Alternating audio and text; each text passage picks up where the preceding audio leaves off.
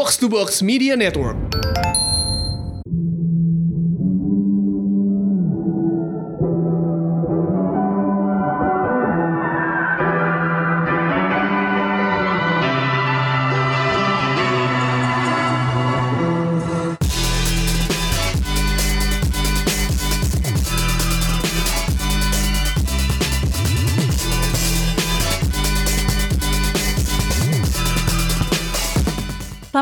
Showbox Podcast, ada gue Lisa. Dan gua Angga. Dan hari ini kita bakal uh, khusus membahas film terbaru dari Garin Nugroho, Kucumbu Tubuh Indahku.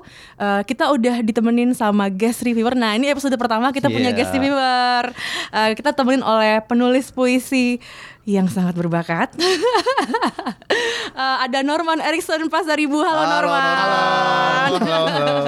Ku tak Jadi- menyangka ketemu kamu di sini Hai Mas Angga.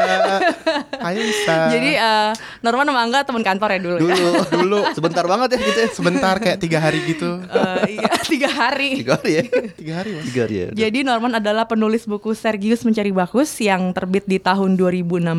Eh, Norman juga adalah seorang pionir dalam queer poetry di Indonesia. Jadi eh, sebagai seorang puisi eh, Itu terlalu besar penulis, sih. eh, enggak sih menurut gue lo deserve buat disebut pionir buat queer poetry di Indonesia gitu ya.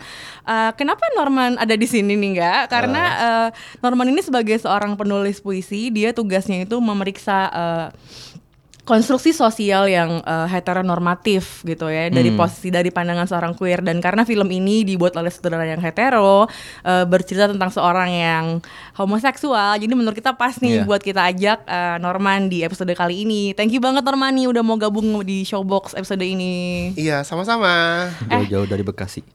Iya Ya Bekasi yang panas dan hujan. eh sebelum mulai review tapi kita ada ini nih ada ada ada sesuatu yang spesial. Jadi karena yang uh, guest reviewernya penulis puisi gue tadi gue tadi dari Dor Norman eh baca dong puisi lo di episode ini kita nggak pernah yang nggak review tuh Nggak ada yang baca puisi Pertama kali gitu nih. karena Norman pernah nulis uh, kritik ya kritik terhadap film Call Me By Your Name Oh, yang ya? terbit di mana Norman Di Coordinate Poetry Review di di Australia. Australia dan itu bikin heboh ya Lumayan banyak yang share dan banyak yang komen dan kontak gue tapi itu kan Hah? agak kejam jadi merasa sedikit canggung. Eh, ya. Jadi eh, ini Norman bikin kritik film dalam bentuk puisi nggak? Hmm. mati nggak lo? Kita bikin Gua belum kritik baca tuh. biasa aja, mikirnya lama banget itu dalam bentuknya puisi ya kan? gitu. Jadi eh, sekarang Norman mau bacain apa dulu nih? Eh, gue bacain puisi yang udah sering gue baca aja sih Iya. kalau Oke Oke, silakan. Nanti bakal ada back back sound musik-musik gitu biar lebih syahdu. Oke, take away. Ia dan pohon. Siang itu ia meminta maaf kepada satu-satunya pohon di tepi lahan parkir kantornya yang memayungi mobilnya dari terik. Ia minta maaf untuk kakeknya yang adalah pengusaha kebun sawit, untuk keluarga mereka yang turun-temurun meyakini seorang tukang kayu sebagai anak Tuhan. Pohon itu meratap, teringat dengan kawannya yang dicabut dari tanah ketika mereka kanak-kanak dengan alasan terlalu dekat dengan bangunan. Dari kejauhan mereka biasa saling tatap dan berkedip dan berpikir ketika dewasa kelak dan burung atau kupu-kupu mulai hinggap sebentar pada cabang serta pucuk mereka. Mereka bisa saling menitipkan pesan. Pohon itu menyesali tak sempatnya ia mengatakan ia mencintai kawannya itu. Ia ingin membawa kawannya itu ke gereja dan di depan altar mereka bisa dipersatukan di hadapan Tuhan yang bercabang tiga, seperti pohon. Dan anak-anak mereka bisa memenuhi lahan parkir itu sepet- sepetak demi sepetak. Hingga kelak orang-orang lewat, mengira ada hutan di tengah kota. Pria itu pun memeluk pohon itu dan pohon itu memeluknya. Wow. Enak ya kalau dibacain gitu enak ya Enaknya dengerin baca puisi ya. Biasanya kita kan kalau episode review ngomonginnya recap film, nah sekali-sekali ada puisinya. Tuhan bercabang tiga tuh gimana ya Norman? Eh, jadi sebenarnya kan kalau pohon itu kan Pohon bercabang tiga. pohon itu kan nggak nggak bergender kan. Iya. hmm. dia a- agender tapi atau bisa juga dia uh, tergantung musim bisa dia jadi feminin atau maskulin Hmm. tapi itu sebenarnya uh, pengen bilang uh, kayak the kayak the third gender yang bukan non binary jadi ini lebih lebih soal uh, pengalaman sebagai non binary body di Indonesia jadi Hmm. uh, dan itu ini kan sebenarnya puisi respon ke eh, kayak Shel Silverstein yang The Giving Tree gimana manusia itu cuma mengeksploitasi si pohon. Jadi ini sebenarnya eh, kayak mencoba untuk ngasih gambaran yang lebih balance dari itu gitu. Jadi semacam kayak kalau kita ngebayangin pohon dan dalam konteks dia sebagai non binary body gitu kita kan dia kita cuma ngebayangin kalau kita tuh manjat ngambil buah atau nebang. Jadi ini mencoba untuk ngasih kemungkinan lain yang lebih balance itu doang sih sebetulnya. Itu apa sih pengamatan yang sangat cermat ya nggak sih nggak? Eh, maksudnya kalau eh, memang apa menurut gue karena perspektif eh, queer ini penting banget ya karena dan masih jarang banget ya di Indonesia. Jadi makanya kita perlu angkat terus yang kayak gini ya nggak ya? Terutama di film. Di film tuh kita masih lumayan kering lah eh, perspektif gen eh, queer ini dalam film kan. Hmm. Norman kalau nonton film suka nonton nggak? Gue suka banget film sih. Eh, Eh, tapi eh, apa namanya ya gue nggak menganggap diri gue sebagai kritikus film tapi lebih kayak penikmat aja mm-mm. Tapi Cuma- maksudnya lo bisa merespon dengan lo bisa memeriksa apa sih bisa sebuah kan film gue udah udah- bikin reviewnya Call Me By Your Name jadi Iya. ya sedikit bisa Iya iya iya. Oke, kita akan ngomongin film eh, terbarunya Garin Kucumbu Tubuh Indahku. Ini kalau dalam bahasa Inggris judulnya Memories of My Body. Jadi mungkin menurut gue ya judul bahasa Inggris ini agak sedikit lebih literal ya buat apa menggambarkan sebuah tubuh terus ada kayak eh, trauma-trauma yang pernah dia eh, dia alami gitu ya. Jadi em, lebih apa ya lebih kayak kurang romantis gitu. Kalau judul Indonesianya kan kucumbu tubuh indahku mungkin semacam kayak ajakan apa ya, mencintai tubuh gitu ya mencintai tubuh gitu. Kalau menurut kalian judulnya gimana? Eh, gue nggak suka. Nggak suka? Boleh kenapa? Eh, apa ya gue rasa orang gimana ngomongnya penerimaan terhadap tubuh tuh nggak perlu oh tubuh indahku. Itu somehow kayak it's not itu bukan sesuatu yang akan orang lakukan gitu. Jadi eh, gimana ya ngomong acceptance penerimaan terhadap tubuh tuh bukan kayak oh tubuhku indah. Itu I think it's- Hmm. itu kayak agak twisted sih di situ. Kalau enggak gimana enggak Kalau gue ngelihatnya film ini kan eh, lumayan memanfaatkan tubuh sebagai salah satu medium berceritanya Garin, ya kan? Di bisa bisa juga disebut kayak filmic device gitu sebagai alat untuk menggerakkan plot segala macam. Nah, gue ngeliat judul sama sih. eh, Sebenarnya gue lebih suka judul bahasa Inggrisnya dibanding su- judul bahasa Indonesia. Kalau judul bahasa Indonesia jadi kayak terkesan kayak lu ingin men apa ya menciptakan sebuah paradoks dan narsis gitu gak sih? Iya, dan kucumbu tubuh indahku tuh kayak itu gue menanya ini masturbasi ya maksudnya. Ah. Dan ternyata nggak ada masturbasi sama sekali, it's so weird. gitu sih. itu ya oke Sederhana tapi kita akan lumayan. bahas dulu tapi gue mau nanya dulu nih awalnya pendapat kalian tentang film ini gitu loh gue mau eh, dari angga dulu deh dari angga dulu Oke, kalau Lo ngomongin nonton film ini di mana enggak kemarin di JAV, di Jav ya waktu Film Festival. Jadi lo nontonnya bareng sekian berapa sih 200-an orang yang Iya, yang- yang- berjubel sampai yang ngemper-ngemper di tangga dan di depan-depan. lah. Heeh. Gimana gimana? Lo ketika nonton ini eh, pendapat lo gimana? Kalau ngomongin film Awalnya. Kucumbu harus ngomongin Garin. Kalau Garin kan Mas Garin ini lumayan eksploratif dalam setiap film-filmnya kan. Dia bisa dibilang eh, dari film pertama dia eh, apa Cinta dan Sepotong Roti.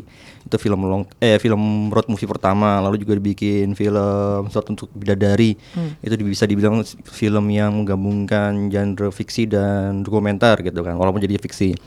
Ada juga film kayak eh, opera Jawa yang menggabungkan beberapa medium seni gitu kan dari tari, sen, apa instalasi. Iya. Selalu ada ini ya, selalu teater, ada baru-baru apa, gitu. aspek dari seni pertunjukan tuh biasanya kalau Iya, di film nyanyi gitu kan. selalu ada. Nyai yang one take dengan pendekatan panggung Teater, gitu teater. Dan yang sekarang eh, eksplorasi Mas Gar Garin Nugroho, Mas Garin Nugroho di sini lebih ngomongin tentang eh, tubuh manusia kan, Hmm. terutama tubuh tubuh tubuh pria di sini kan. Gua sih eh, melihat film ini melihat dari situnya eh concern ut- apa poin utama gue adalah Mas Garin berhasil lagi menampilkan satu lagi eksplorasi dalam gaya bercerita lewat yang tadi seperti gue bilang eh, tubuhnya itu tubuh. Dan dia somehow juga memampatkan banyak banget isu dalam film ini gitu. Ses, gue sempat pas nonton sempat khawatir nih saking kayaknya film ini dengan isu kayak seperti pernah tadi kita sempat ngobrol sebentar sama Norman eh, seperti kayak terlalu dipaksakan gitu. Ada beberapa isu yang memang terlihat seperti dipaksakan karena saking kayaknya gitu ya. tapi untungnya ya udahlah uh, gue pas nonton menik- cukup menikmati uh, Hmm. dengan dengan situasi di bioskop gitu jadi ya lumayan gitu, tidak Hmm. terlalu terpengaruh cuma memang ada kekhawatiran itu kekhawatiran kalau film ini akan saking kayanya dengan isu dan Hmm. uh, diceritakan dengan tubuh manusia gitu kan jadi memang terlalu terpaks uh, isu-isu terlalu, terlalu dipaksakan gitu nanti akan kita bahas lagi soal isu-isu Iya, ini uh-uh, uh-uh. itu menurut gue itu sih Iya, gue ketika nonton ini eh eh, udah tau, udah tau ya nonton filmnya Garin jadi langsung kayak pasrah o'clock gitu. lu lu ini ya apa me- meluangkan waktu banyak Iya, eh, kayak pasrah aja deh nih mau dikasih film tontonan apa gitu kan. Eh, seperti biasa kalau nonton filmnya Garin tuh selalu ngerasa eh tadi gue ngomong sama Norman sih sempat eh, ini tuh kayak kita lagi ngerasa ada ngeliat panggung dan ini tuh kayak bukan realitas kehidupan Oh, sehari-hari iya. yang Iya, eh, bener-bener. yang gue rasain. apalagi gue juga gue latihan nari kan eh, latihan nari tradisi juga gitu. Jadi Ah. ketika gue lihat ada adegan nari lengger terus mereka pakai full kostum terus dandan gitu terus kan kayak gue sih latihan gak nyampe kayak gitu ya. Karena kita bener-bener udah gobios keringetan gitu. Karena kan na- narinya kan gerakannya diulang-ulang sampai lo bisa gitu dan nggak full kostum juga. Karena kan itu mahal dan kalau rusak gimana? Jadi dipakainya kalau manggung doang gitu. Kayak gitu. Tapi yang eh eh, gue akan menjelaskan dulu kenapa sebenarnya menurut gue penting ada Norman di sini adalah karena kita kan berdua hetero nih enggak ya. Terus eh, kita perlu ada perwakilan dari eh, eh, posisi or- dari suara yang eh, queer gitu ya. Karena ini kan tentang eh, Wahyu Juno seorang anak kecil di eh, di sebuah desa di Jawa yang hidup tanpa ayah. Karena eh, ayahnya suatu hari meninggalkan keluarga ini aja gitu ya setelah stres adegan stres. Adegan pembukanya adalah ayahnya lagi stres di sungai eh, yang Iya. itu nanti sebenarnya ada maksudnya Ada gitu. maksudnya ya. cuman dia stres di sungai gitu terus tiba-tiba di beberapa adegan itunya terus dia pergi gitu ya. Ini nggak spoiler karena ini di awal-awal gitu kan. Jadi kayak ini menjelaskan karakternya si Juno ini dia memang akhirnya jadi eh, hidup eh, tanpa sosok ayah lah ya tanpa Iya. sosok ayah gitu. Jadi trauma ayahnya kemudian eh, mungkin seki- agak sekitar apa agak mempengaruhi Juno juga jadinya gitu kan karena dia pergi gitu. Eh gue awalnya kayak oke tentang seorang anak kecil eh, terus dia ngintip latihan orang latihan nari Jawa gitu ya. Eh gue awalnya agak agak agak-agak pengen ngecek eh, oh ini tuh em, bener gak sih menceritakan sosok eh, karakter yang queer gitu ya Eh, dan itu sempat gue tanya di mas, eh, di episode kita yang Ya, wawancara wawancara dengan Mas Garin Garin, gitu loh Hmm. apakah seorang yang queer itu hasil dari trauma atau sesuatu yang alami gitu ya kan kalau di film ini kalau gue ngeliatnya karena yang diceritakan adalah masalah tubuh dan trauma jadi kayak lebih keras gitu Uh, jadi kayak trauma itu menjelaskan orientasi se- seksual seseorang gitu kan, Man. dan Hmm. itu menurut gue bahaya banget kalau uh, itu yang ditangkap sama orang-orang gitu kan ya, karena kan ya nggak kayak gitu Hmm. Nggak ya kayak gitu. gitu, bener. Nah, gue mau nanya lagi nih ke uh, Norman, Uh, lo ketika nonton ini nih kayak uh, impresi lo gimana uh, nonton film Kucumbu Tubuh Indahku? Eh, jadi konteksnya itu gue cuma pernah sa- nonton satu film Garin, opera Jawa, dan gue nggak suka karena itu Mel Gibson banget, Bo. Iya. hmm. oh iya bener bener bener Eh, dan eh, menurut gue eh, filmnya sih ketika gue pertama kali menit-menit awal tuh gue sempet kok gue suka ya. Jadi gue Oh yang adegan dia main di pinggir kali Iya. Sampai dia- mana? Sampai mana dia main kali, main kali terus dia Oh, kayak oke, kencing. Itu menurut gue Iya, iya, iya. eh, as a suatu kisah soal coming of age, soal childhood itu bagian yang m- menarik banget karena gue juga punya pengalaman kayak gitu. Tapi kalau kalau dia eh, jangkrik di gue yang tinggal di Bekasi itu kepiting. Nah, tapi gue undur undur kayak ini pengalaman cowok banget ya karena of course gue nggak pernah mengalami ini gitu. Actually gue main sama cewek sih. Tapi ya karena gue tinggal suburban banget di pinggiran Bekasi, setengah rural dan kita biasa main di kali, jadi itu pengalaman yang sama sih sama gue tos dulu. Nah, eh awalnya tuh gue, aduh kok kok gue suka ya, gue tak, gue Aha. agak takut suka filmnya, Kenapa lo takut suka filmnya? Karena gue tahu Garin Mel Gibson banget, jadi gue merasa bersalah. Oke, Nah, habis ha. itu, eh, tapi ketika gue nonton lebih lanjut, filmnya sendiri eh, buat gue sebagai sebagai gambar, gue suka warnanya, gue suka kameranya, eh, actingnya juga lumayan. Tapi ada masalah-masalah lain yang sebetulnya eh, apa isti bahasanya tuh gue gini, sebagai sebagai seorang eh, sutradara yang berkaitan dengan teknik dan dan bla bla bla mungkin bolehlah. Tapi sebagai sutradara yang juga adalah manusia yang tinggal di dunia filmnya tuh menurut gue cukup gagal. Karena Oke. eh, bukan cukup gagal gagal banget. Nah habis itu uh, dan uh, pengalaman gue gue juga itu kan banyak musiknya juga ya nanti kita ngomongin lebih Hmm, lanjut. Iya. Uh, gue sempet kayak agak sedikit bikin gue agak canggung denger musiknya.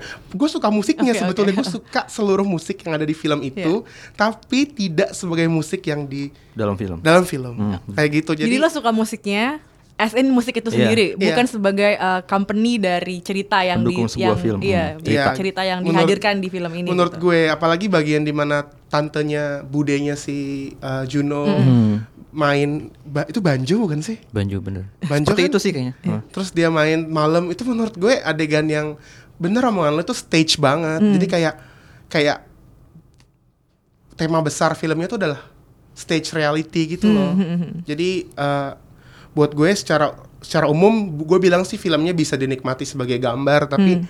eh, sebagai suatu narasi itu punya banyak masalah. Mm-mm. Dan itu akan kita bahas di sesi spoiler nanti Iya. ya. Lo dengerin sampai selesai. Wajib. Seru nih, pasti seru. Tadi kita sempat sempat ngulik-ngulik ya. Uh, Balik-balik aja sejam nih sebelum rekaman. Kalau dari segi acting gue mau nanya dulu nih, gimana menurut kalian dari segi mungkin gak cuman yang jadi Junonya ya, karena kan ada uh, ada yang dari kecilnya, terus ada yang ketika dia gedenya gitu. Mungkin juga yang dari mungkin dari Sujiwo Tejonya sebagai guru lengger, ada um, yang karakter apa Endah Laras, terus ada apa lagi tuh enggak? Ada ya Toku Rifnu Wikana sebagai Rifnu, Pak ya. Bupati, Pak siapa, Bupati, siapa iya. namanya, Randi Pangalila sebagai petinjunya. sebagai Iya. petinju. Mm-mm. Lagi banyak sih. Iya. Ada Gimana gimana kalau lihat dari segi acting di film ini? Gua suka banget sama pemeran ciliknya sih. Hmm, yang jadi Juno cilik Iya, ya, jadi jadi Juno cair cilik. banget loh Iya. Cair dan, dan banget. nggak dia nggak canggung di depan kamera. Biasanya kan anak kecil eh, lumayan treatmentnya khusus ketika di, di, didarik untuk film kan. Jadi dan biasanya punya agak rasa-rasa canggung dan jarak dengan kamera gitu. Di sini nggak dia bisa nampilin eh, yang terasa tuh pas ah, emosi dia ketika dia meli, eh, eh, di dalam baik di di dalam ini jadi spoiler. Cuman maksudnya ketika dia akhirnya perkembangan dia ditinggal sama bapaknya dan akhirnya dia hidup sendirian dan hidup dengan tantenya segala macam Ya. itu emosi terasa sih. Nah selain si siapa? Si anak yang na- dinamakan oleh eh, namanya Raditya Evandra. Gue juga lumayan suka dengan aktingnya Mas Wani Darmawan iyalah sebagai Warok gitu. Kelihatan banget sih dia masih masih pengen punya ambisi buat Iya. berkuasa sebagai warok. Eh, tapi juga diambang pensiun gitu diambang kayak Iya. kejatuhan gitu kayak Senjata kerasa gitu Dia kayak kayak ini loh tipikal orang yang pengen oh it- kayak orang lompat-lompat ngambil buah yang adalah youthness gitu kayak I want it, Yeah, give I me want- back. Dan dia udah di usia segitu gitu ya. Iya. sama Toku Rifnu lah gue selalu kagum sih dengan acting dia gitu ya. walaupun di sini sangat sebentar dan seperti kurang dieksplor cuman dia lumayan menampilkan satu satu nuansa yang berbeda dalam film ini gitu Hmm. gitu Kalau Norman gimana? gue setuju gue suka banget sama pemeran Juno kecilnya. Raditya ya Iya, karena apa ya ngomongnya? Dia bisa emosinya kelihatan, tapi adegan-adegan yang sangat anak-anak kayak dia ngecekin uh, ayam ini bakal bertelur Oh, iya. kapan. Gue waktu itu kayak oke this is like quite authentic. Jadi gue sama kayak bagian jangkrik, bagian ayam itu gue suka gitu. Bagian ketika dia kecilnya itu ya. Iya, Bagian- karena lihat ekspresi mukanya ketika dia Iya. itu Terus ada bunyinya lagi. Soundnya tuh yang kayak pas suaranya Iya, masuk iya. ke lubang pantat ayamnya. Nah itu gue suka dan pas bagian eh, apa namanya yang jarinya ditusuk itu loh. oh iya sama tantenya Iya, terus itu jadi kayak sesuatu yang menjadi sesuatu yang di ya gitu deh. Mm-hmm. Nanti kita bahas di spoiler. Eh, dan itu waktu dia kan agak bau ya di kelas. Iya, terus Itu Iya. itu Dikata-katain ya, Iya, dikata-katain. Jadi buat gue eh, bagian aktingnya dia di situ menurut gue gue sangat suka. Mm-hmm. Tapi eh apa ya? Secara umum buat gue nggak ada masalah Hmm. di aktingnya eh, si Ra- Randy sebagai petinju lah atau Juno dewasa atau si Warok Eh, nggak ada yang maksudnya nggak ada masalah yang gimana gimana tapi eh ya nanti deh kita ngomongin di Ya. spoiler Kalau enggak kalau tadi kan Norman sempat kayak musiknya bagus tapi nggak buat cerita yang kayak gini gitu. Maksudnya dia menik- menikmati musiknya sendiri. Hmm. Eh, tapi maksudnya kalau ditaruh di film kayak gini jadi kurang pas gitu ya. Emang nggak pas sih. Heeh. Kalau gue setelah gue nonton film itu gue sempat nyesel nggak eh, setelah nonton di JAV kemarin kan sempat dijual juga uh, CD-nya, CD-nya, uh, heeh. soundtracknya kan di, di beberapa meja panitia gitu. Gue sempat nyesel nggak beli karena gue pengen menikmati itu terpisah aja Sama gitu nggak? di jalan di mobil pengen- gitu. Gue pengen dengerin aja musiknya gitu iya kan. iya dan, dan memang ketika akhirnya gue dengerin itu di Spotify, ya gue nikmati itu sebagai musik, nggak gue sama sekali kagak kebayang itu di filmnya gitu. Ya musiknya menurut gue memang akhirnya tercipta eh, terkesan lagi-lagi berjarak dengan apa yang mau dibikin, apa yang mau disampaikan oleh Garin dengan ceritanya dan memang kayak kesannya ingin apa ya? eh, kok- kan sekarang kayak nuansa-nuansa film kayak kayak pengabdi setan kan suat, film eh, musiknya seperti itu kan?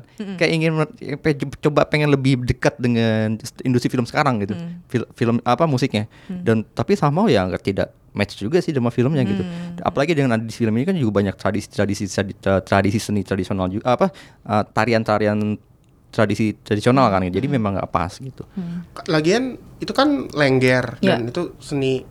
Maksud gue uh, awalnya kan dibuka uh, dia uh, dibilang sa- saya sering kepikiran bunyi gamelan kan. Eh, heeh. Dan itu adalah yang enggak apparent sepanjang film. Yang apparent malah banjo.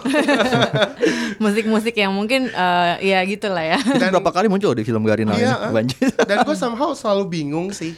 Em, mungkin karena gue, gue gue kan tinggal di gue besar di Bekasi. Konteksnya beda sama film itu. Tapi gue selalu membayangkan eh, kalau musik dangdut tuh pasti ada di tahun itu.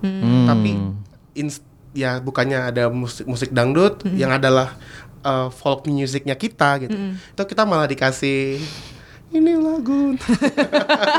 Itu kayak untuk menyenangin menyenangin anak-anak muda sih sebetulnya. Sama kayak di film yang Garin yang apa namanya? Eh sebelum-sebelumnya juga ada seperti tadi gue bilang selalu Gua ada beberapa film yang menampilkan karakternya memain itu. Hmm. Main Gue inget banget sih yang di film Mooncake lo nonton gak sih? Oh, Montek gue belum nonton. Mooncake. Yang Jadi eh, itu kan settingnya di sebuah kampung eh, miskin di tengah kota gitu ya. Hmm. Jadi eh, waktu itu tuh ada yang main biola apa gimana gitu. Padahal kan kalau lo pikir ya kalau situasinya situasinya di tengah kampung yang eh, kondisinya ekonominya menengah ke bawah ke bawah lah ya gitu. Ya orang-orangnya paling ngamen gitar atau Iya. apa gitu kan. Kalau ini tiba-tiba ada yang main biola gitu gue bilang, "Wow, oke." Ini sama di film Sugia kan, Ada- Nah, tadi iya. ngomong Sugia, Sugia, pas iya, ada iya, bom iya. jatuh di sawah, Iya. kita harus tetap main, kita harus tetap main musik kayak gitu. Musiknya mini orkestra gitu kan. Iya, iya. Itu catatan menarik ya dari kita ya tentang penggunaan musik eh, di film Kucumur Tubuh Hmm. Indahku ya. Sekarang kita langsung ke spoiler aja kali ya karena banyak banget yang mau kita bahas. Kita mau ngomong tapi tut, tut, tut, ya. Oke, sekarang kita masuk ke sesi spoiler.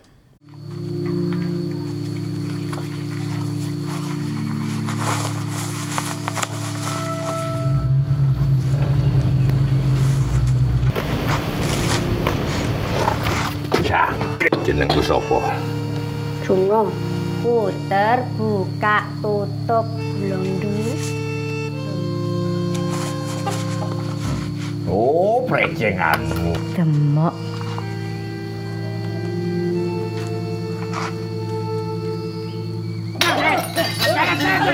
Bumi kelak lain jangan harus balik jalan parat.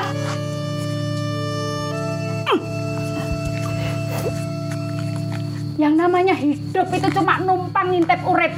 Pisah pindah mati. Kuwi biasa.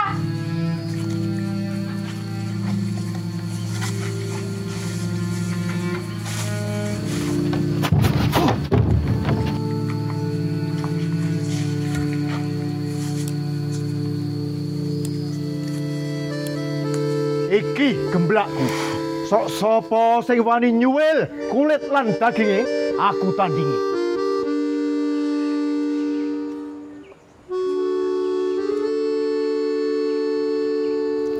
tubuh kamu yang bawa urip dan bawa mati.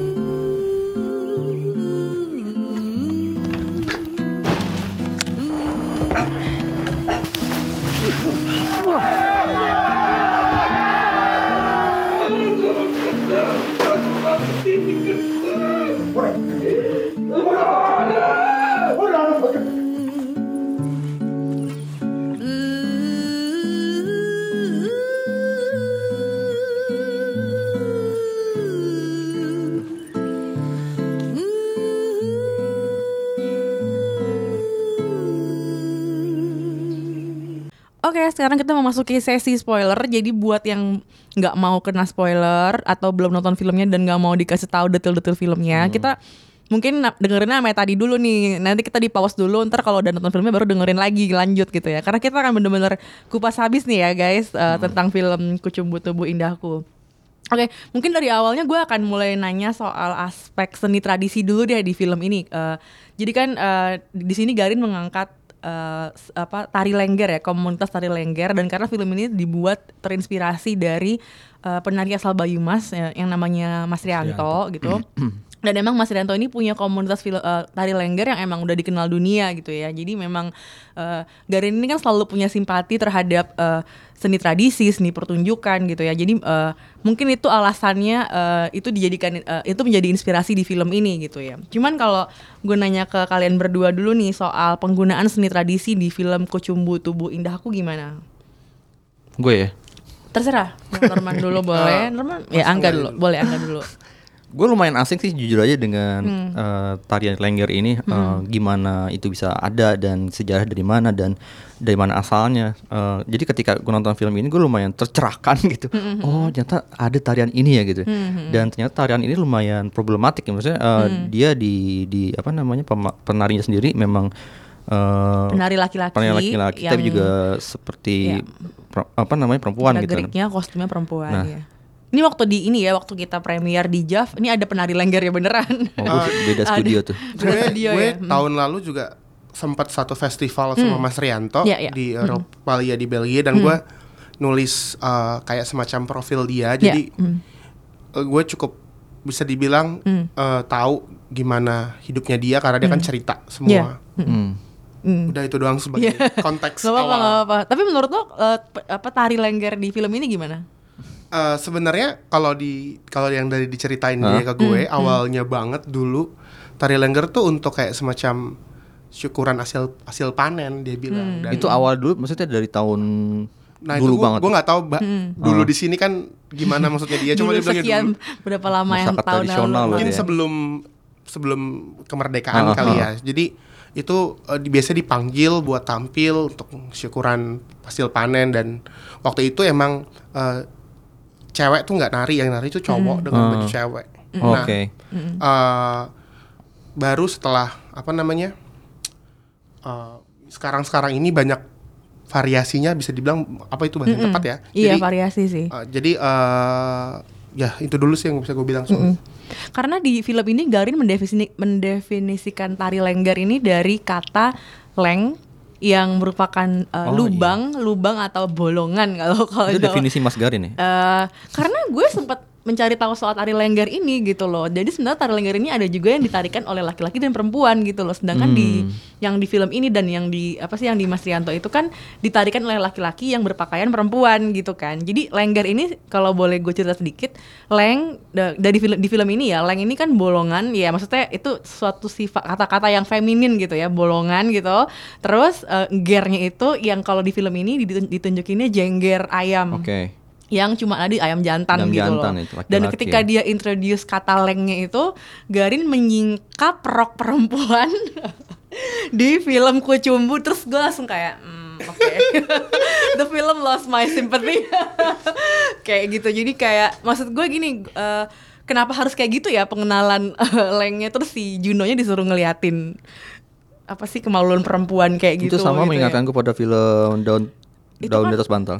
Iya, Iya adegan itu. itu kan relasi antara perempuan dan laki-lakinya ketara banget kan Iya. gitu loh. Toxic Jadi ketika lo banget. Iya, bener gue setuju. Jadi ketika lo pengen ngejelasin ke anak apalagi tuh anak kecil kayak gitu gitu loh. Maksudnya kayak wah, gue sih itu kayaknya pengen langsung mengejar kayak, efek hmm. drama iya. Wah, gitu menurut gue. Tapi menurut gue ya bahaya kan. Maksud gue adegan-adegan kayak gitu apalagi ada anak kecil. Maksud gue eh, jangan dinormalin yang kayak gini gitu Iya. menurut gue. gue setuju dan tapi kalau menurut gue pribadi Mm. Eh kad- ya ini pendapat pribadi gue ya. Iya, Jadi kayaknya penonton di luar sana seneng sama Hmm. penggambaran Indonesia yang kayak gitu kan orang Jawa tuh kan sering dibilang sensual sama orang-orang dari misalkan Amerika gitu atau Eropa. Jadi somehow Kulit itu jadi kayak, gitu ya, kayak misalnya. Hmm. afirmasi eh, asumsi-asumsi itu. Iya, iya, iya. Wah, kalau kami ini very sensual being gitu. Eksotisme timur. Ya, Iya, iya. jadi padahal kan kalau gitu kita sibuk kerja sibuk ngantri. Sibuk bayar toilet 2000 jadi maksud gue itu somehow jadi mungkin dia mungkin berusaha untuk apa ya ngomongnya? Mungkin embrace that uh, asumsi-asumsi yang sebetulnya Iya. salah banget gitu. dan gue nggak juga nggak yakin maksudnya ya mungkin tetaplah ada orang yang kayak gitu. Tapi kan uh, representasi itu penting banget. Jadi kalau kalau lu waduh ini orang suka nih kalau gue nyingkap rock gue mau nyingkap rock aja itu kan I don't think it's right thing to do gitu Mm, iya. gue setuju juga malu Iya. sih Iya, gue agak-agak yang mengganggu tuh apa ya penggambaran ya kalau gue kan karena gue perempuan ya, jadi gue ngelihatnya dari situnya gitu loh. Jadi gue ngerasa kayak, hmm, oke, jadi lo pengen ngomongin seni tradisi yang terpinggirkan gitu loh. Terus lo ngomongin itu kan juga ada komentar politiknya yang kita nanti juga mau bahas gitu kan. Eh gue tahu mungkin ini karya yang lahir dari simpati terhadap kelompok-kelompok yang Ah, terpinggirkan, tapi marginal. tapi at the same time lo juga apa itu ya? gak simpati sama sekali sih menggambarkan seorang apa istilahnya kayak budaya bukan budaya apa istilahnya Se- seniman laki-laki tapi kayak Ah. leng dan menyingkap. Iya, nggak maksud gue, dia kan pengen ngomongin seni tradisi yang udah, ya maksudnya disuruh pindah-pindah karena nggak nggak dapet tempat lagi di masyarakat apa segala macam. Cuman at the same time film itu juga mengandung ya yang kayak gitu gitu loh. Jadi kayak eh, secara apa ya, secara struktur kuasanya tuh ya tetap aja perempuan jadi yang diangkat roknya Ya, atau itu maksud gue. Macam. jadi dia mau menyelam mau memberi kesan, kesan mau jadi savior tapi Iya, malah jadi ngejatuhin lebih jauh lagi ke, Iya, ke iya, iya, jurang gue gue sempat ngerasa kayak gitu sih. Jadi sepanjang film tuh gue udah terganggu dengan awalnya ketika yang apa asum kayak semacam statement kalau eh, Juno jadi homoseksual karena trauma. Terus ada juga adegan yang nyingkap rok gitu. Gue langsung kayak "Ah, come on. I expected more Mas Garin. Sama kalau gue satu sih soal warok itu gue penasaran sih ketika nonton film ini. ini masih masih ada gak ya warok-warok ini di di sana? Ah, masih Masih ya? masih Hmm. Dan masih seperti itu, masih mempertahankan ininya. Eh, apa namanya di pacar- ah, pacar namanya muda. apa?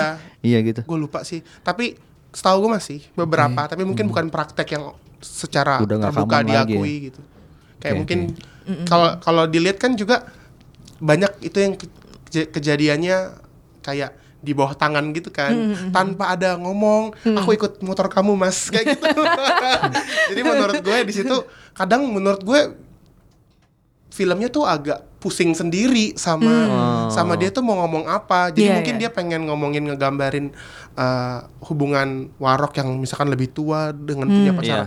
pacar uh, laki-laki yang jauh lebih muda tapi dia juga nggak berani untuk misalkan menunjukkan ke kita gimana dalam tanda kutip transaksinya tuh berlangsung gitu.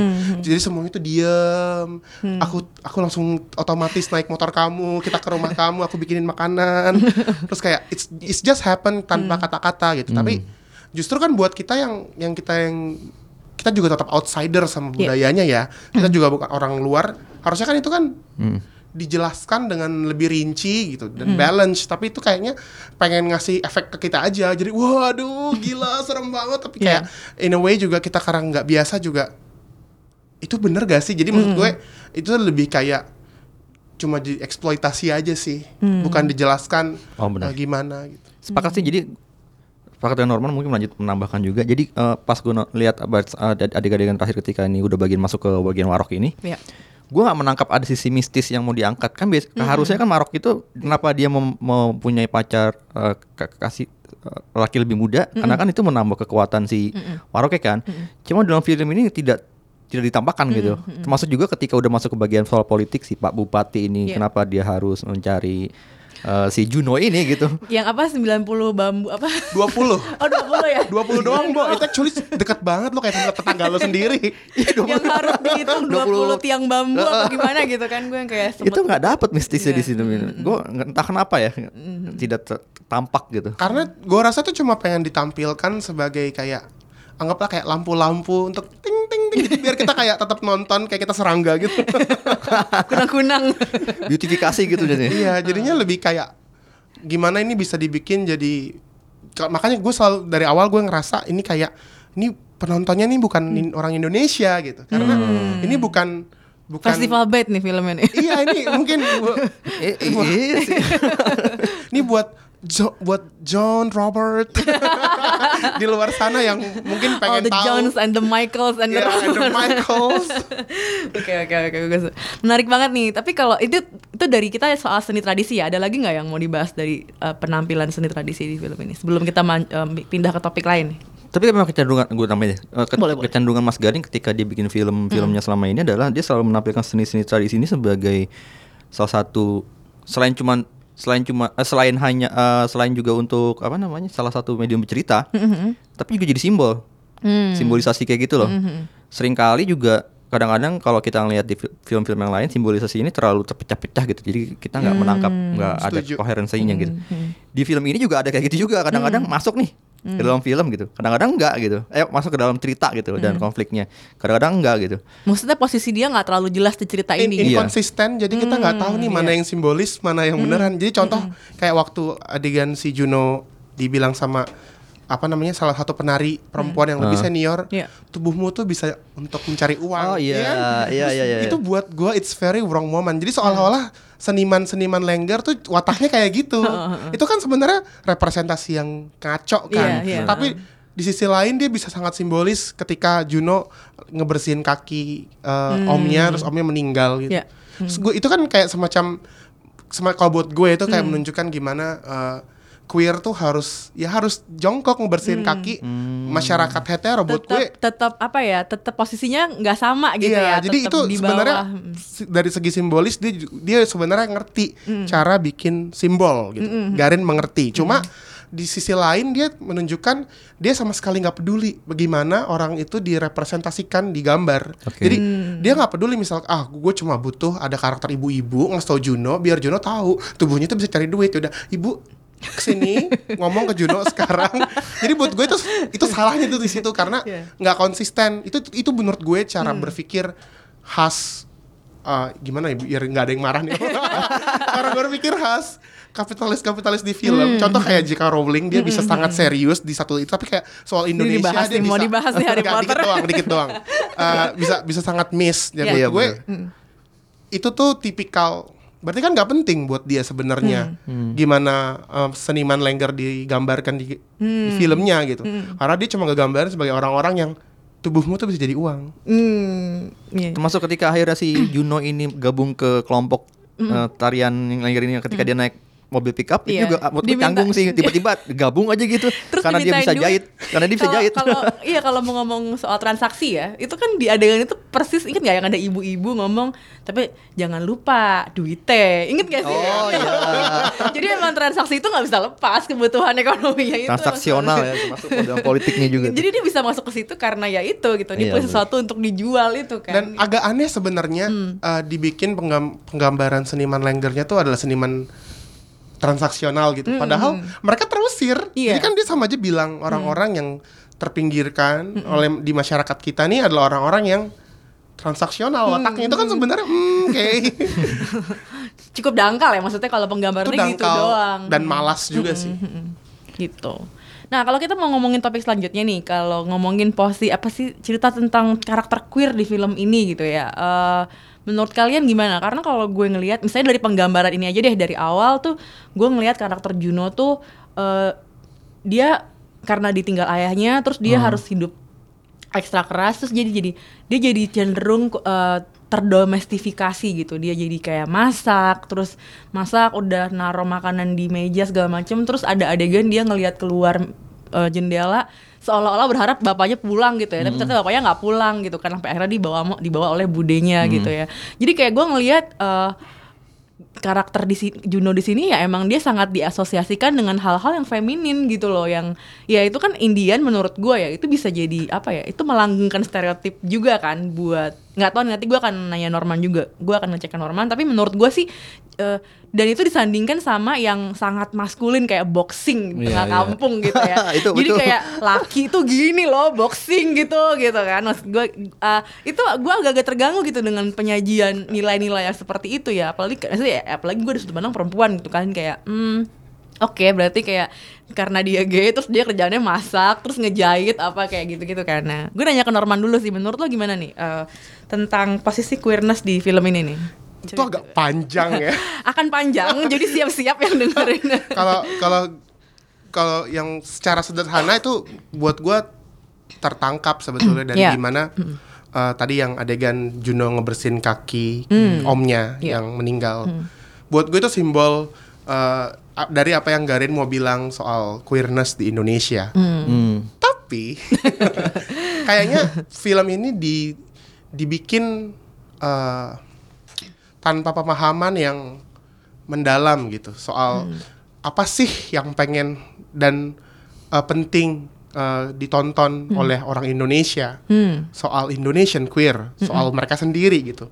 Dan makanya gue tadi bilang ini kayaknya filmnya sebetulnya dibikin bukan buat kita nih, karena ya dibikin buat kita. Jadi kayak contoh eh, adegan yang ketika si petinju itu habis mandi, Iya. terus tiba-tiba Juno buka baju untuk ngelapin bajunya, terus pakai baju itu kan itu itu bukan sesuatu yang akan dilakukan oleh siapa pun di planet bumi. gue juga malas Like- dijilapin. Makanya kan, emang baju lo gak keringetan? Maksud gue, terus eh, dibilangnya, eh, emang kamu gimana baju kamu? Iya, soalnya eh, nanti kalau basah baju nikahnya rusak. Ya pasti lu punya handuk kali, itu kan ring tin, itu kan ring latihan tinju. Lagian gak ada juga orang mandi nggak nyiapin handuk itu itu aneh banget. Dan itu kayaknya sebenarnya tujuannya cuma biar ada, ada dua cowok telanjang dada digambar.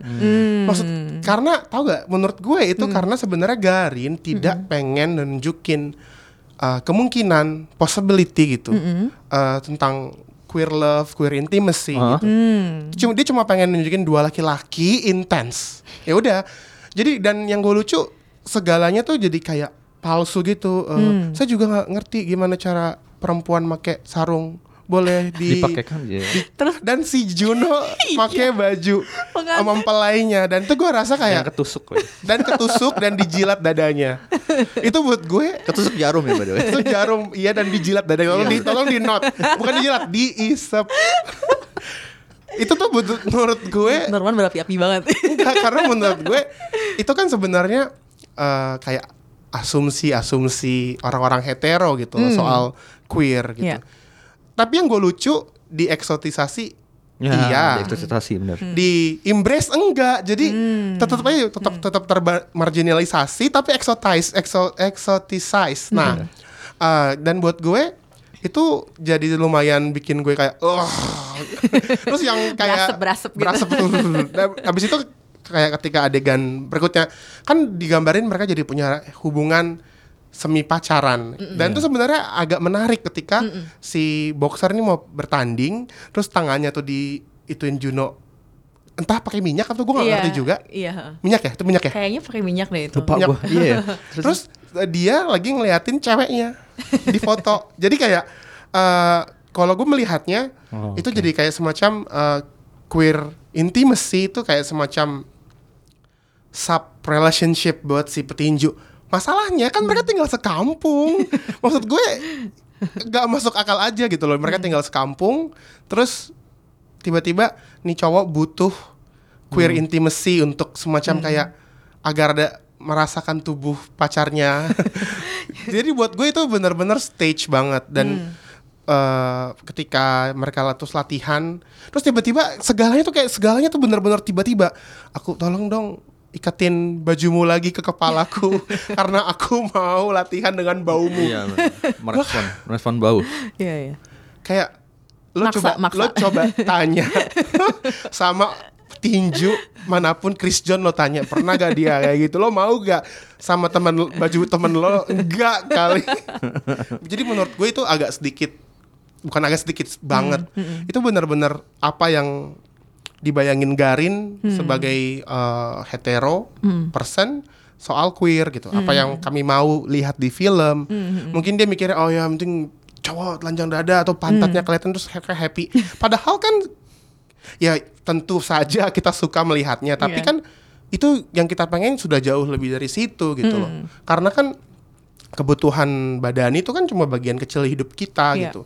Kita juga pengen eh, bisa bersuara. Kita juga pengen eh, bisa eh, didengarkan gitu jadi kita pengen pendapat kita tuh matter didengarkan dan berpengaruh gitu nggak cuma kayak kita nggak mau breadcrumbs dan buat gue Hmm. You want the whole meal. Iya, I want the whole meal dan penggambaran Iya. cowok-cowok telanjang dada, terus berminyak-minyak ria itu buat gue itu breadcrumbs gitu. Iya. Hmm. Dan buat gue kalau kalau cuma gitu doang itu nggak radikal sama sekali. Itu benar-benar eh, cuma kayak kayak clickbait lah judul. Itu benar-benar cuma bikin orang pengen nonton tapi kayak pulang dari nonton mereka tuh ngerasa empty gitu. Nggak kenyang. nggak kenyang. Dan sebenarnya menarik buat gue di notes dibuat dicatat. Juno kan itu kan filmnya kan soal perjalanan sebuah tubuh gitu ya Iya. yang berpindah-pindah. Tapi kita nggak pernah ngelihat Juno tuh punya insting atau hasrat yang sebenarnya manusiawi yang kita rasain. Contoh dia tahu dia tuh eh, beda sebetulnya. Dari kecil pun dia tahu. Tapi dia nggak pernah punya keinginan untuk nyari orang yang kayak dia. Dia tetap aja cuma menjadi sebagai korban gitu. Menerima menerima. Dan sebenarnya ya ada manusia kayak gitu. Tapi kan film itu kan construct reality kan dari kita ngkonstruknya juga kita ada yang mau kita omongin gitu kalau misalkan dia cuma ngegambarin menerima menerima menerima menerima Berarti kan itu dia tidak mencoba untuk perlu ya. iya dia mencoba menormalisasi menginternalisasi ke kita kalau Iya. uh, tubuh queer itu adalah tubuh yang menjadi victim saja gitu. Tidak tidak melakukan, hanya dilakukan gitu. Jadinya di situ buat gue bermasalah banget. Apalagi yang gue lucu ya kali deh lu uh, suka nih cowok petinju and kayak very hot boxer whatever. Terus kayak dia dioperasi ginjal Oke, Oh iya, gua bener. pindah aja deh gue ke desa lain dan menjadi penari lengger biar digoda bupati. Itu kan menurut gue kayak nggak sesuatu yang manusia tuh lakukan dan di situ jadi menurut gue uh, queer character di sini tuh bukan sesuatu yang manusiawi gitu. Kemba- kembali direduksi hanya menjadi uh, alat-alat cerita Hmm. Untuk memproduksi gambar. memproduksi Gambar-gambar yang- gambar dan mungkin eh, aku peduli juga loh sama topiknya gitu. I don't know. Iya, iya, iya. Harus tanya Garin sendiri kenapa dia bikin film ini gitu. Cuma buatku pribadi eh, Call Me by Your Name juga punya masalah yang mirip karena di situ lebih kayak gimana kita tuh seolah-olah dikasih yang kita mau, tapi sebenarnya kita nggak dapat yang kita mau, kayak gitu loh. Beautifikasi gambar dalam film-film Garin Nugroho emang lumayan eh, mengganggu sih. Misalnya berarti kan kadang ibu seperti kata si Norman, eh, dia lebih mementingkan akhirnya itu elemen-elemen gambar lewat karakter-karakternya tidak bukan dari rangkaian dari sebab akibat karakternya gitu kan ya kan. Itu terlihat lagi di film ini gitu dan itu sebenarnya terlihat juga di film-film dia sebelumnya gitu. Dia lebih mementingkan itu dan gua kalau gua kalau gua soal queer ini yang tadi dibilang gue gue sebut bilang gue di gue bilang di awal adalah uh, film Indonesia kan lumayan kering nih dengan isu-isu queer dalam film-filmnya. Dulu pernah ada zaman Orde Baru cuman pernah ada satu film judulnya uh, Istana Kecantikan yang main Matias Mucus Istana Kecantikan. Lalu juga pernah ada apa ya Betty Bencong Slebor Be- Benjamin Benjamin S gitu kan. Itu ngomongin tentang Itu tahun eh, 80-an. 80-an Lap- gitu ya. Kalau Istana Kecantikan kalau salah kalau nggak salah tahun 88 ya. Hmm. Itu untuk pertama kali menampilkan karakter gay juga tuh dan pad- tapi di akhir cerita si karakter gay dalam film Istana Kecantikan pada akhirnya di di tunduk nih sama norma-norma yang berlaku di masyarakat gitu kan Dan- dan masuk ke order order lewat pasca reforma eh, pasca reformasi ada film kayak Arisan Arisan 2 gitu. Gue pas nonton Arisan 2 gue bertanya-tanya emang eh, penggambaran queer itu seperti yang ditampilkan ditampilkan oleh aktingnya Rio Dewanto ya yang sangat kelemar-kelemar yang gitu-gitu kan. heeh. Dan di film ini di film itu semua kayak gue nonton Arisan 2 seperti ini fake banget sih gitu. Hmm. Nah, dan gue nonton Kucubu Tubuh Indahmu eh tuh Kucubu Tubuh Indahku sorry. tubuh siapa enggak yang indah Jadi gak narsis lagi kalau Kucubu Tubuh Indahmu. Tapi kalau kucumbu kucumbu tubuh indahmu tuh lebih masuk akal. Kalau Oke. kucumbu tubuh indahku kan masturbasi. iya ya. Di kalau gue sih ngeliatnya itu ajakan self love cuman nanti kita bisa ngobrolin sih Oke, self care. self care Ya, gimana nggak di tadi dari di, Arisan di film jadi Kucu- Kucubu Tubuh Indahku ini eh, lumayan berbeda dengan apa yang gue pernah lihat di Arisan 2 yang sangat Hmm. in terms of karakter queer ya karakter queer. Cuman maksud gue, gue juga masih penasaran emang seperti itu ya kalau Hmm. eh, soalnya gue bandingin gue bandingin juga dengan Call Me By Your Name yang menurut gue gue cukup suka film itu. Hmm. Gue nonton film Call Call Me By Your Name tidak seperti nonton film gay. Gue kan nonton Hmm. film-film drama romantis pada umumnya aja gitu kan. Nah, tidak tidak tidak terkotak-kotak gitu dan ini Kucubuto Mindaku gue masih merasa berjarak sih dengan Hmm. emang seperti itu ya karakter gay dan seperti bilang Norman karakter gaynya si si Juno ini memang dia seperti bingung juga gitu. Hmm. Dia tidak dijelaskan dalam film. eh, dia tidak mencari perbedaan yang dia alami tuh dalam tubuhnya di, di orang lain gitu. Dan gue emang ini agak wagu sih filmnya Hmm. untuk menggambarkan queer ini. Eh, gua rasa kalau soal pencari itu sangat sangat umum kayak misalkan nih contoh Soal apa? eh, mencari, Oh, mencari orang yang kayak kita. orang kita. Eh, buat gue kayak misalkan nih, lu kalau gue orang Batak kan, gue besar di Bekasi. Eh, insting gue ketika kecil adalah gue orang Batak juga yang kira-kira bisa connect sama gue gitu. Oke. Nah, makanya gue misalkan, ah gue coba deh gabung eh, grup remaja di gereja HKBP gitu. Nah, maksud gue itu juga terjadi di seluruh menurut gue seluruh komunitas margi yang dimarginalisasi. Kayak misalkan kalau lo lihat contoh misalkan eh, orang aborigin di Australia, pasti mereka akan mencari temannya, misalkan mencari di eh, klub remajanya Ah, gitu. oke. Sama juga Asian American di sana pasti mereka bikin satu klub. karena itu insting kita aja. We Yeah. want someone yang kayak kira-kira tuh I can see you in I can see me in you something like that. Dan itu tuh nggak ada sama sekali di, Di film di Kucu film Butu itu. Sementara karakternya sendiri tuh merasakan confusion, Iya. kebingungan. Jadi Iya. agak aneh kok. Jadi dia nggak berusaha menjawab pertanyaannya sendiri. Dia malah sibuk. Yang gue nggak suka malah sibuk ketika adegan Rianto muncul kan sebentar-sebentar Iya, tuh. uh. Yang yang gue juga nggak suka itu it's all about sexual innuendo gitu loh. Jadi kayak cuma Oh, oke. kayak misalkan ah di tubuhku nih bla bla. Terus dia kan marah-marah di atas jagung. Nah, di atas tumpukan jagung ya. Terus gue kayak oke kayaknya so many kayak apa kayak yang less less valid gitu. Iya, itu iya. valid banget. Jadi kayak semuanya tuh valid. Iya, uh-uh. Dan kayak kayak adegan-adegan intimasinya juga oke kalau Nah itu kita menurut mau lo gimana? Gue nextnya akan ngomongin ini sih kayak intimasi di film ini. kalau basically kita setuju sama setuju ya, hampir seluruh hubungan di situ toxic. Nggak nggak nggak ada yang healthy atau yang Iya. Yang kita, yang kita lakukan di dunia nyata gitu. Tapi yang paling menyebalkan dari filmnya adalah dia tuh berani nunjukin pantat berkali-kali, tapi nggak berani nunjukin ciuman. Maksud gue it's so fucking insane. itu kayak Iya iya iya. Kalah loh sama film-film uh, kuldesak ya. Kul Hmm. Kalau nonton kuldesak itu itu dibikin masih zaman Orde Baru di masa hamil tuanya itu. Udah mau jatuh Orde Baru dan di situ ada ada adegan ciuman pasangan gay dalam Hmm. Bis kota. Hmm. Kalah loh. Dan itu film tahun itu dibikin 98 sembilan ya? 98 rilisnya, 98 tapi dibikin kan? dari 96 kan, Iya. 95, 96, 97 Iya. dibikinnya gitu. Hmm, Sebelum Orde Baru 98. jatuh. Kalah sama film kuldesak. ya karena balik lagi buat gue the whole thing is cuma sexual innuendo aja. Dia bisa marah-marah di atas jagung.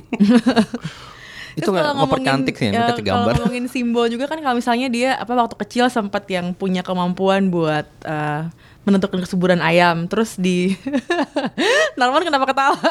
di terus di, Ditusuk. di apa ya ditusuk sama budenya gitu nggak boleh gitu karena itu menga- mengancam bisnis penjualan ayam dia kan ketika orang-orang bisa nentuin nih ayamnya subur atau enggak gitu ya.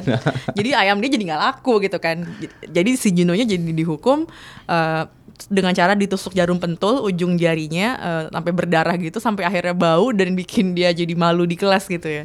Eh, gimana kalian ngebaca scene ini gitu? Kalau gue ngeliatnya emang this is another trauma this is another kayak trauma yang mau dijelasin ke Garin yang berhubungan dengan orientasi, seksu- orientasi seksual gitu loh karena kan yang di fingernya itu ayam-ayam betina kan untuk menentukan kesuburan jadi kayak kalau dibaca secara kayak gitu pertanda-tanda gitu tuh agak-agak mengganggu gitu kalau buat gue Eh, nggak tau kalau buat Angga gimana nggak? Hmm, gue kurang lebih sama kayak lu ya. Hmm. Sebenarnya itu- itu film apa namanya bagian-bagian di awal, adegan-adegan di awal ketika si Hmm. Juno itu mempunyai kemampuan luar biasa untuk me Actually itu menebak bukan itu. kemampuan, itu diajarin sama tantenya. Diajarin, tapi lebih sensitif berarti kan jarinya. Iya, Ya, ketika karena akhirnya lebih itu kecil. ditusuk. oh iya, karena lebih kecil. Enggak, ini, gue sih ngeliatnya kayak ini seperti film-film Mas Garin sebelumnya, seperti juga dia kenapa akhirnya ada nari, eh maksudnya dia bercerita si Juno, eh, si siapa?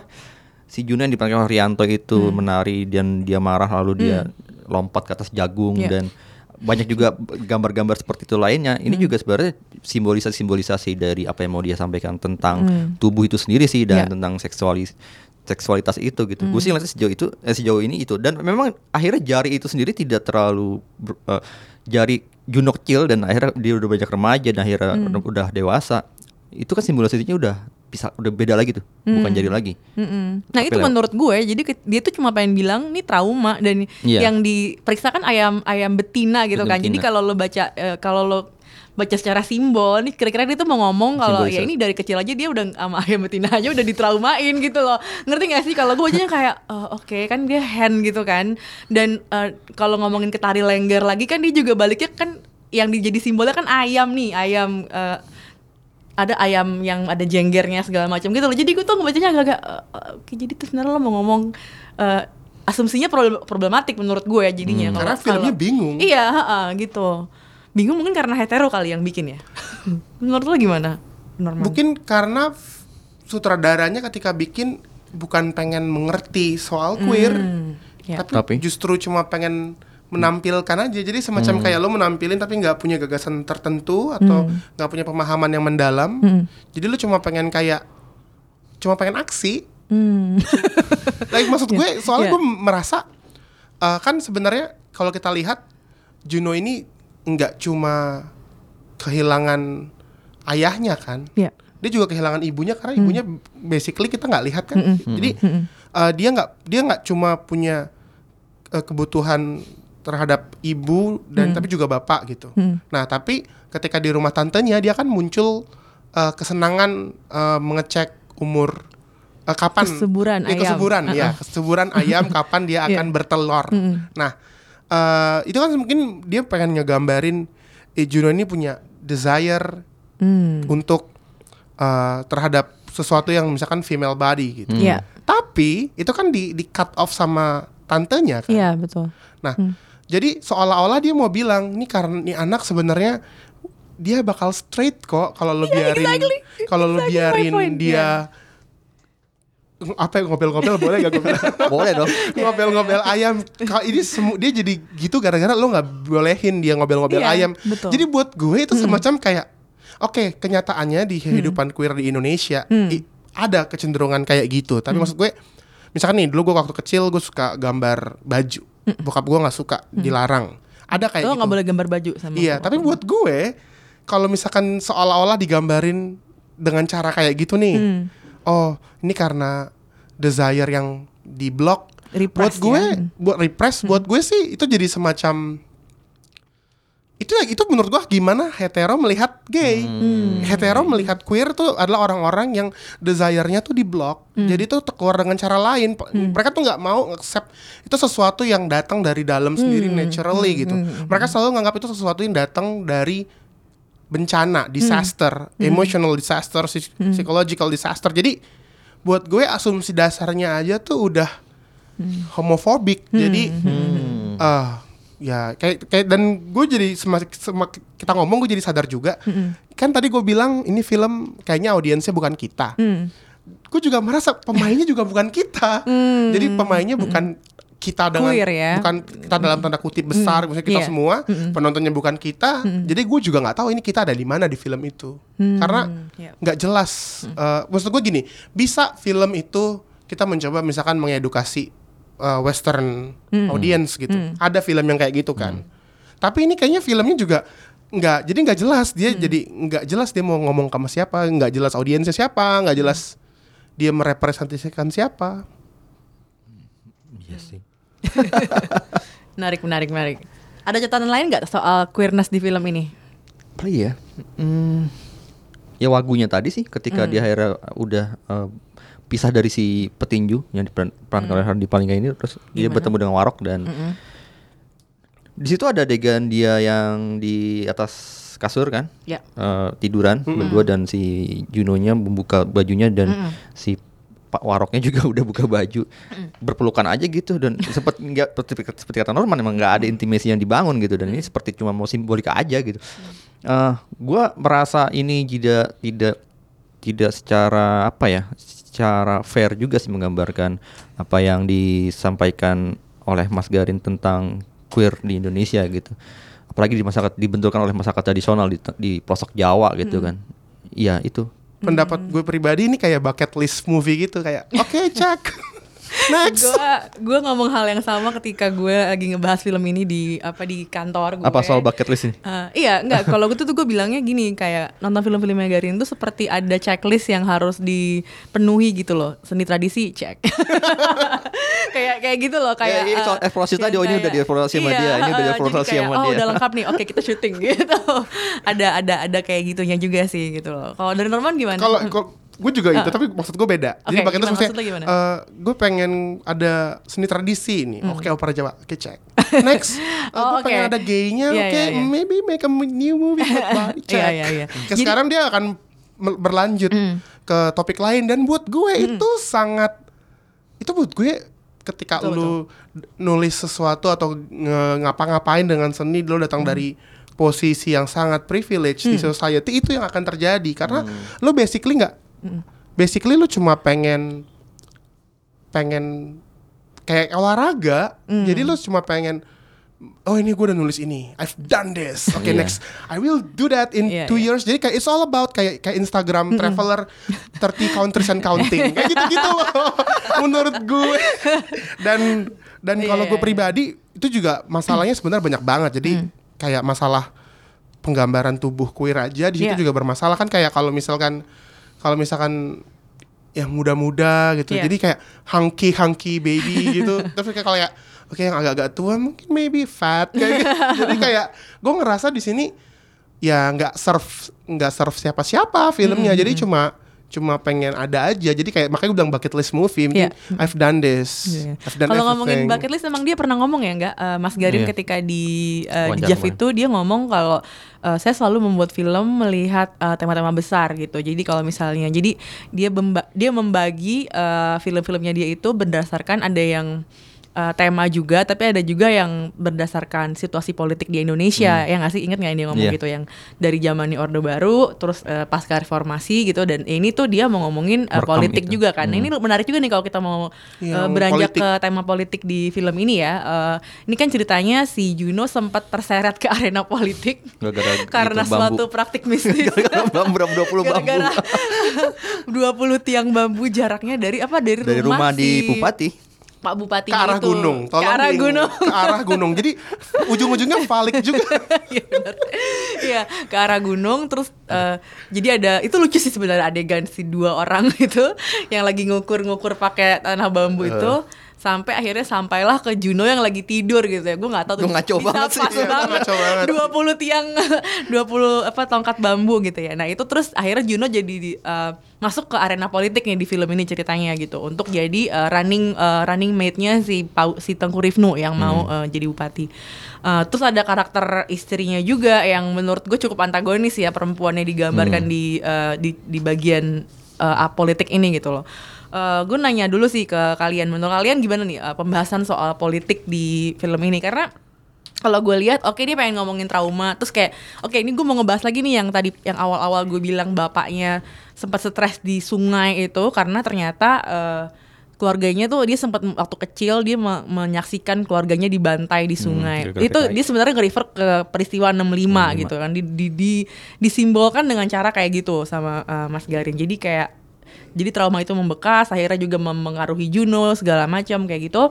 Nah terus eh, balik em, menyinggung lagi soal politik yang lain nih pemilu ya. Mesti pemilihan lah bukan pemilu. Pemilihan bupati gitu kan. Eh, dengan cara yang agak-agak mistis dan ada praktik-praktik praktik-praktik apa ya ritual gitu kan. Iya. kayak ritual gitu kan. Dan Eh, mesti nyanyi ketika ritual Iya, intercourse. Oh iya itu buat gue udah gitu.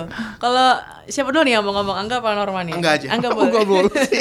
Lu dong gantian. boleh Norman. Menurut Tapi- lo tapi- gimana? ya udah. ya Iya. kalau buat gue sebenarnya menarik ketika kita membayangkan film ini selain ngomongin soal perjalanan tubuh dan traumanya juga ngomongin negara sebagai tubuh Hmm. Iya. dan traumanya itu menarik kan Iya. tapi kayaknya si negara si tubuh ini udah lupa tuh sama traumanya. Maksud gue kalau lihat kan itu cuma mention balik lagi semuanya tuh innuendo aja.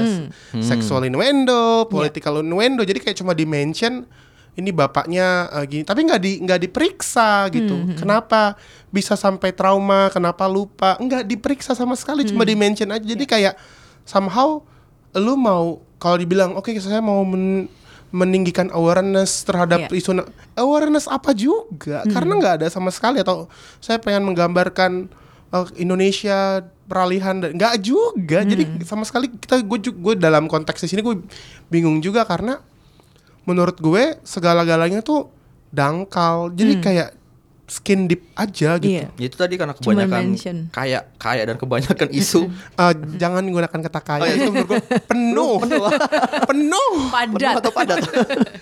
Eh, Kalau menurut Angga gimana nggak? Eh, kalau ngom- ngomongin Garin dengan apa ya komentar-komentar politiknya di film-filmnya dia sebelumnya, lalu terus eh, terakhir ini Kucumbu Tubuh Indahku nih nggak? Gimana nih nggak? di film yang kucubut tumbuh indahku ya, yang salah lagi ntar kucubutnya. Eh, ya, gue agak terganggu sih dengan penggambaran gimana dia me- Mas Garin gimana dia mengaitkan antara politik elektoral gitu, lalu dengan mistisme, lalu juga dengan seksualis eh, seksualitas gitu, terutama soal- tentang queernya itu sendiri.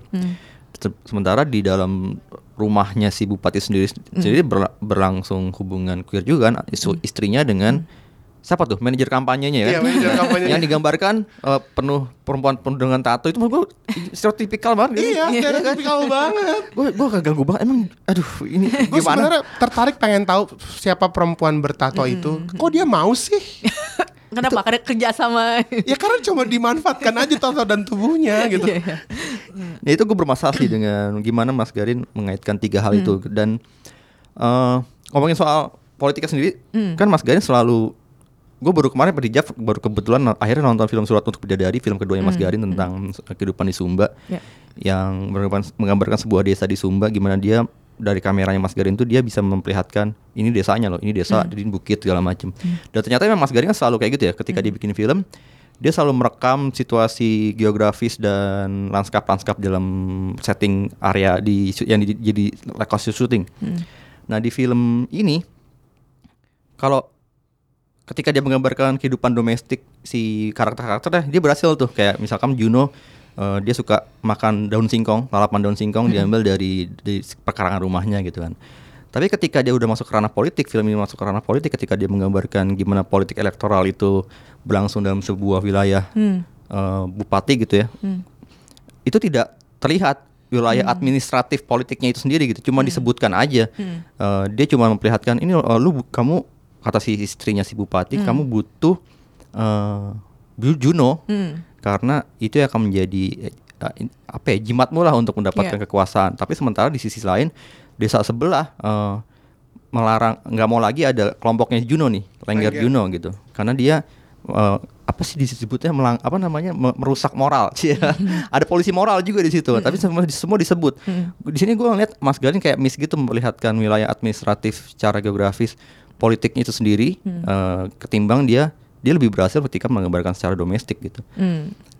Eh, dan ketika udah masuk ke wilayah seksual- seksualitas dan masuk ke dalam wilayah mistisme itu apalagi nggak nyambung sama sekali sih gitu. Dan- Gua nggak ngeliat itu ada koherensinya. Hmm. makin gagal lagi kalau kita gimana ya maksudnya kan dalam konteks masyarakat Indonesia sendiri itu kan juga masyarakat yang bisa dibilang working class ke bawah gitu. Iya. jadi meskipun misalkan mereka punya value yang sangat uh, konservatif dan Iya. tapi kan mestinya harusnya diperiksa kenapa punya value-value itu? M- maksudnya menganggap menganggap itu sebagai sesuatu yang terberi itu kan sebenarnya salah banget. Jadi sementara digambarin di film itu kan oh ya mereka emang kayak gitu kan karena mereka miskin. Itu kan somehow agak kayak mm, mas kayak gitu loh jadi Iya, iya, iya. Hmm. Itu mungkin ada satu hal yang miss di dalam kalau ngomongin soal padatnya dan padat dan penuhnya isu dalam film ini. Gue juga mempertanyakan kenapa nggak ada isu soal agama ya dalam film ini.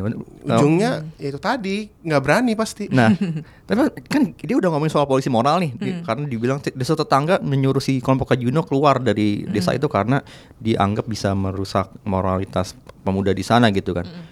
Dalam kenyataan kita lihat sebenarnya itu terjadi bukan karena itu aja, itu karena ada dorongan juga dari konservatisme agama kan di dalam di dalam apalagi di wilayah-wilayah di pelosok-pelosok yang lebih kuat gitu. Dan ini tidak tertampilkan. Gue nggak tahu sih kenapa Mas Gan tidak memilih, memilih isu itu dimasukkan ke dalam film ini. Padahal sebenarnya kalau itu bisa dimasukkan sedikit aja, itu bisa memper- memperkuat kenapa si kelompok si Juno ini, ya kelompok si Lengker ini ya harus terusir lagi gitu. Ketimbang cuma ngomong ada polisi ada yang nggak suka di desa sebelah gitu. Menarik, menarik. Hmm. Dan apa namanya menurut gue pribadi ya itu tadi orang-orang yang sebetulnya memang nggak punya platform Ya, kayak queer, ya. working class dan sebenarnya di sini Garin mencoba. Jadi gini, Garin sama nggak jelas mau menyampaikan apa gitu, mau merepresentasikan siapa gitu. Mungkin Mungkin ngomongin keberpihakan gitu ya misalnya. bukan masalah bukan masalah keberpihakan juga, tapi lebih kayak eh, ya kalau kita tahu kan eh, backgroundnya Garin gimana gitu. Jadi dia sebenarnya sama sekali tidak punya ke- bukan mungkin ketertarikan atau respect eh, terhadap orang-orang yang beda latarnya dari dia gitu. Jadi ya tadi orang orang yang tinggal di kampung dekat sungai cuma digambarkan cuma direduksi sebagai polisi moral gitu. nggak dikasih kesempatan untuk bicara kenapa. Padahal kan kalau emang ya biasanya kan kalau gini-gini tuh orang s- saya pengen memberikan perubahan sama bla bla bla. bla. Ya maksudnya perubahan itu kan bisa terjadi kalau problemnya dimengerti gitu. Tapi kayaknya tidak ada usaha untuk mengerti problemnya. Dan ada cuma untuk pajangan aja. Hmm, oke. Gimana nggak? Ya sepakat sih semua. Gue eh, kita harus wrap up nih karena udah 45 menit gak? Oke. Spoilernya Wow. ini lumayan lama. Eh, cuman gue pengen last wordnya dari Norman sih kayak eh, gue tuh pengen tahu eh, kalau misalnya dari komunitas que- queer di Indonesia gitu ya. eh kita pengen denger kayak demandnya gitu loh kayak penggambaran karena kan masih dikit banget nih eh, penggambaran di layar kaca lah ya kalau ngomongin film eh, film-film Indonesia gitu ya Eh, kira-kira eh, yang yang yang idealnya seperti apa sih gitu Nah, atau tidak perlu ada yang diidealkan karena kan mungkin yang namanya queer juga macem-macem ya banyak Ya iya banyak, itu uh. nggak ada sesuatu yang sifatnya tuh kolektif di Ya, sini gitu. Jadi sebenarnya yang lebih penting adalah Hmm. ya include us more. Ajak kita berdiskusi, ajak kita juga Hmm. Ajak bikin, bikin, skrip, ya, betul. Hmm. ajak bikin kita jadi apa gitu di sana yang kira-kira uh, dari kita ada di sana, lu Hmm. juga bahkan bisa lihat kita kita nih ya kayak lo juga gitu. Kayak lu dan juga nggak kayak lo. Maksudnya Hmm, iya, paham iya. maksud gue? sama kayak- tapi berbeda berbeda tapi Iya. sama Tapi maksud gue itu yang kayaknya belum disadari banyak oleh penulis, Iya. seniman, sutradara, siapa pun. Jadi kadang mereka merasa eh, memberikan kami suara, padahal kami bisa bersuara. Hmm, kami bisa betul. nulis, Iya. kami bisa jadi seniman juga gitu. Kami juga bisa jadi politikus. Tapi yang paling penting kan bukan cuma itu. Kita kami pengen didengar. Iya. Kami pengen apa yang kami pengen omongin tuh sampai gitu. Jadi ya daripada sibuk sendiri kayak oh mau bikin film kayak gini tapi kayaknya nggak ngerti mungkin mungkin baca Wikipedia yang Judith Butler. Jadi mungkin lebih baik Wikipedia Judith lebih Butler. baik Iya, iya, iya. lebih baik ajak kami ngomong, ajak kami berkontribusi, ajak kami karena kan sekarang kita ngomongin kalau udah ngomongin seni kita ngomongin Iya. soal gatekeeper juga kan. Kita nggak bisa ngomongin oh ya nggak ada seniman eh, gay atau eh, lesbian atau trans yang enggak actually banyak, Bo. Tapi se- kan itu udah masalah soal akses kan. Hmm, betul. Bahkan kayak kayak gue aja itu bukan suatu oh ya gue mau nulis terus tahun depan itu kayak ac- actually gue udah satu, satu dekade nulis dan sampai hari ini orang masih bilang gue emerging what the fuck? Maksud gue itu juga banyak Yeah. nggak cuma ngal- terjadi ke gue ke banyak seniman-seniman queer lain yang yang apa namanya itu tadi karena akses ter be- beda jalur lah gitu. Kan orang sering bilang tuh kalau di agama surga tuh kayak masuk lewat lubang jarum. Nah, queer tuh kayak gitu juga sekarang. Karena gatekeepernya tuh rese. Nah, Tuh, buat gue kalau lu datang dari posisi kayak Mas Gari nih, daripada dia menduga-duga dan akhirnya bingung sendiri, mendingan Cek aja langsung, Iya, ya cek aja kan? langsung. Ajak. Lo bisa co-write uh, queer writer ada Iya. banyak, queer director gitu. Dan dan lu juga bisa include jadi maksud gue nggak cuma misalkan oh gue punya kok kameramen satu. Ya nggak gitu juga. Kalau ini kalau emang itu jadi tema besarnya try to include more people in it. Kayak gitu dong in the, ini ya in the decision making process uh, uh, Iya, position mungkin bukan- lebih bisa bukan- strategis gitu ya, ya. lebih kayak apa yang bisa dilakuin uh, visible dan uh, kayak signifikan untuk film ini atau untuk karya-karya lain. Kadang kadang soalnya itu buat gue lumayan lucu sih ketika misalkan nih uh, kita uh, nonton film queer gitu, tapi sutradaranya hetero, terus pemerannya semuanya hetero. Ya. Jadi yang jadi atau enggak kayak masalah Dumbledore itu queer di hati kita aja. Di mana pun tidak queer, Queer kecuali di karena hati. penjelasannya J.K. Rowling setelah bukunya selesai baru dibilang kan. Makanya dia tuh queer di hati kita aja. Jadi kayak it's if it's for you queer then it's queer.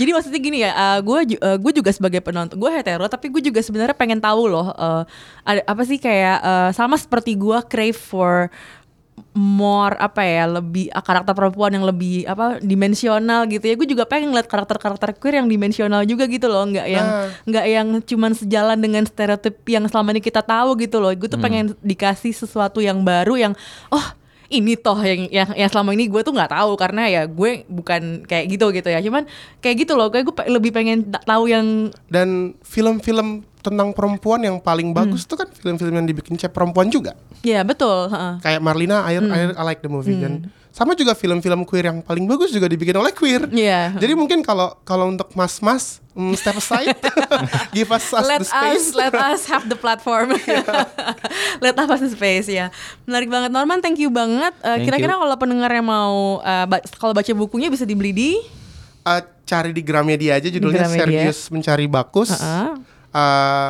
itu juga terbit terjemahan Inggrisnya tahun depan di Hmm. Inggris oleh Tilted Access Press. ini yang di London itu bukan sih ya? Iya. oh wow mau ke London dong nih Iya, jalan-jalan. Oke, selain itu, selain itu eh, kita bisa baca karya-karya Norman di mana atau Bisa lihat langsung di blog aja. Di blog. Uh, Norman Erickson Pasaribu. Ericksonnya pakai K. Norman Erickson Pasaribu.com. Itu udah list tulisan gue.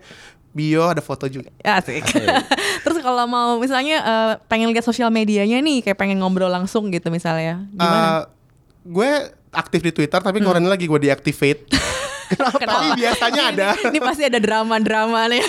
uh, at n n r m n p jadi kayak Norman tapi lo ambil semua vokalnya sama p Mm-mm. Oke. no n r n r m n p Udah di Twitter aja. di Instagram udah udah no more Kenapa sih?